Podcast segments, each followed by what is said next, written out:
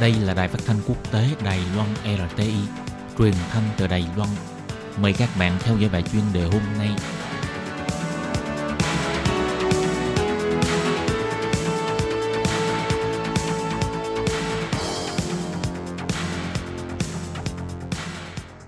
Hello, tôi Kim xin kính chào các bạn. Hoan nghênh các bạn đã đến với bài chuyên đề ngày hôm nay. Các bạn thân mến, trong bài chuyên đề hôm nay, tôi Kim sẽ giới thiệu với các bạn đề tài nên tạo sự khác biệt và hình tượng thương hiệu để cứu lấy du lịch tại Khẩn Đinh, miền Nam Đài Loan. Và sau đây tôi Kim xin mời các bạn cùng theo dõi nội dung chi tiết nhé.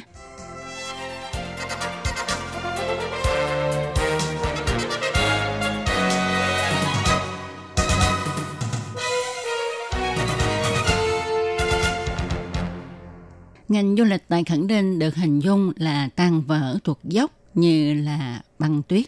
Mặc dù doanh nghiệp địa phương đang ra sức nỗ lực cứu vớt nhưng vẫn không đạt hiệu quả.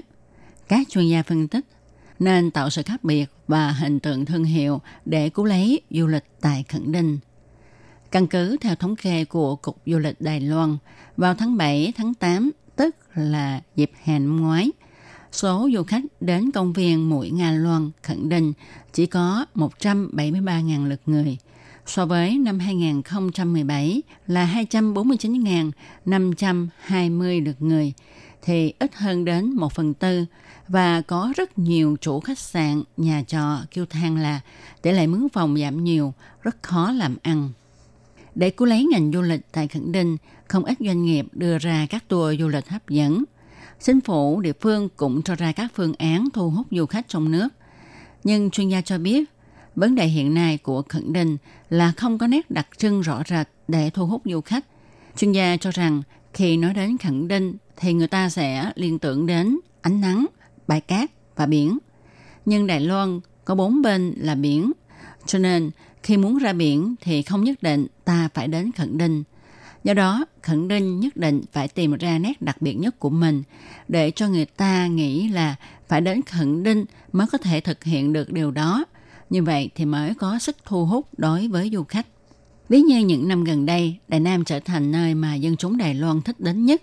Nhiều người ở nơi xa, đặc biệt đến Đài Nam, chỉ là để thưởng thức những món ăn vặt nơi đây như là canh thịt bò, tôm cuộn vân vân mà chỉ ở Đài Nam mới có và như vậy, Đài Nam đã thành công thu hút du khách.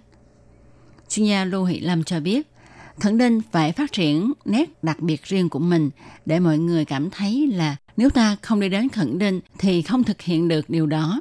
Và như vậy mới thu hút du khách. Nếu không thì du khách sẽ chọn cách khám phá quốc gia khác khi chỉ ra một số tiền tương đương như nhau. Cho nên họ sẽ chọn đi du lịch nước ngoài hơn là du lịch trong nước. Còn về thương hiệu, chuyên gia cho biết Đích thực, tại Khẩn Đinh có nhiều doanh nghiệp rất tận tâm nỗ lực để xây dựng và tạo ra khách sạn, nhà trọ có chất lượng cao, giá cả phải chăng. Nhưng tại đây cũng không ít những tiệm bán thịt kho lại có giá bán trên trời và cũng xảy ra hiện tượng ép buộc du khách phải mướn ghế, mướn dù, khiến cho hình tượng tại Khẩn Đinh bị hạ thấp. Chuyên gia chỉ ra, các doanh nghiệp phải liên kết lại với nhau, tẩy chay những doanh nghiệp làm ăn không đàng hoàng. Chính phủ cũng nên kiểm tra và phạt để tìm lại lòng tin của du khách. Cực Nam của Đài Loan không chỉ có ánh nắng, bãi cát và biển, mà tại mảng châu Bình Đông còn có Lạm Nhân Khê, với khu rừng chưa bị khai phá, là nơi để người dân địa phương tránh cái nắng nóng. Trước kia, người dân địa phương săn bắt để kiếm sống, nay họ bỏ súng săn để làm người thuyết minh, hướng dẫn du khách tham quan diện mạo của nơi đây – khi du khách đến đây không chỉ tận hưởng cái nắng ấm áp, bãi cát trắng mịn và sóng biển rì rào, du khách còn có thể tham quan cảnh đẹp, thức ăn ngon và tình người ấm áp.